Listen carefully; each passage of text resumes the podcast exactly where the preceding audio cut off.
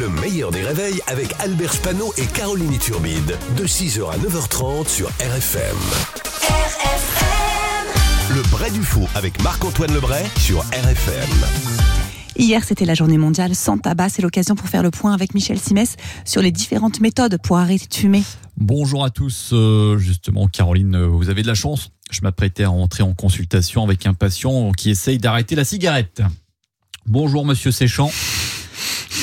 Alors, comment ça se passe euh, le sevrage? Bonjour. Donc. Bah, les patchs, euh, j'ai pas trop aimé parce que euh, je me colle un patch à chaque fois que j'ai envie de fumer une clope.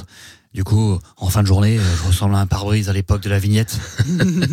bah, j'ai toute la collection de 56 à 99. Bon, en même temps, euh, c'est logique pour une Renault. Sinon, je peux vous proposer l'acupuncture, hein, c'est très efficace, une aiguille dans chaque œil et on retrouve plus jamais le chemin du tabac.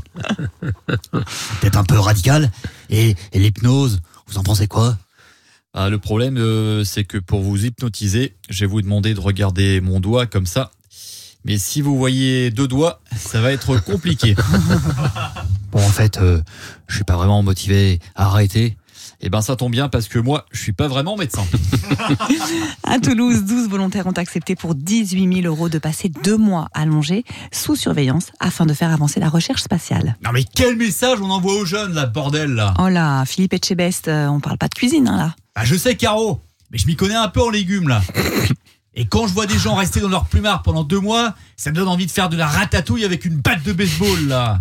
Et là, je peux te dire que ça leur fera une bonne excuse pour rester allongés six mois de plus, putain Je vous parle de motivation, là. De mérite, de larmes dans la sauce et de sang dans la panne à cotta fruits rouges, là.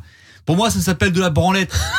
Ou plutôt une branlotine. Vu que ça se passe à Toulouse, bordel.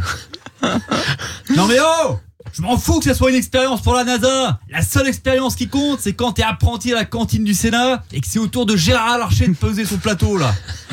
Ce jour-là, on a perdu deux cuistots. Le premier a fait un burn-out et l'autre s'est fait manger.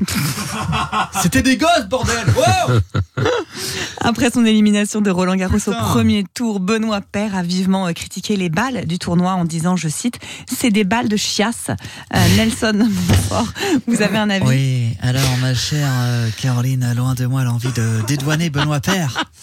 Mais à sa décharge, Danil Medvedev, Roberto Bautista Agut ou encore Karen Kachanov se sont eux aussi pleins des balles. La seule différence, c'est que ils ont gagné leur match. Et pour en savoir plus, on va se tourner vers un expert. Dites-nous tout au sujet de ces balles, mon cher Yannick Noah. Bah ouais, Nelson, c'est c'est des balles de chiasse.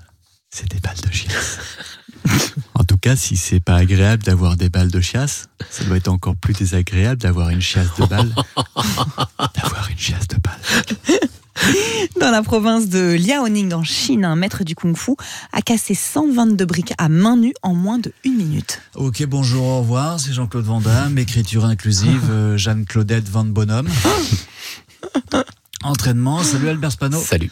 Tu sais qu'on dit qu'avant de mourir, on voit une grande lumière blanche. Ah bon? Et on peut même en voir deux si on croise Pierre Palmade. Vous avez vu, je suis aware. Hein. Ça faisait longtemps. Ouais, et alors comme ça, il y a un maître kung-fu, il a cassé 122 briques. Wow C'est complètement kung Pardon, c'est complètement fou, je suis dyslexique. Vous rigolez, mais c'est super chiant d'être dyslexique. À cause de ça, moi, ça fait 30 ans que quand je lis les scénarios qu'on me propose, je dis « Eh, c'est super !» Ou alors, c'est à cause de la drogue. En tout cas, respect pour les briques. Mais Jean-Claude, il a déjà fait mieux. Hein. Une fois, il a cassé une brique, mais entre ses fesses. Bah, je peux te dire que tout le monde était choqué dans le restaurant marocain. Oh, il y a un éléphant. Par contre, je sais pas s'il prend de la drogue ou s'il lave sa bagnole. Parce qu'un coup, je vois l'éléphant rose et un coup, je vois l'éléphant bleu. Eh oui. Eh, regardez ça. Ah, coup de boule de Kim Kardashian. Bravo Marc-Antoine. Marc-Antoine Lebré qui joue son spectacle le samedi 10 juin à Montpellier, le 23 juin à Saint-Grégoire. Tout ça évidemment c'est avec RFM et Marc-Antoine Lebré qu'on retrouve tous les jours en podcast sur rfm.fr ou alors en vidéo sur le Facebook du meilleur des réveils. Le meilleur des réveils, c'est seulement sur RFM.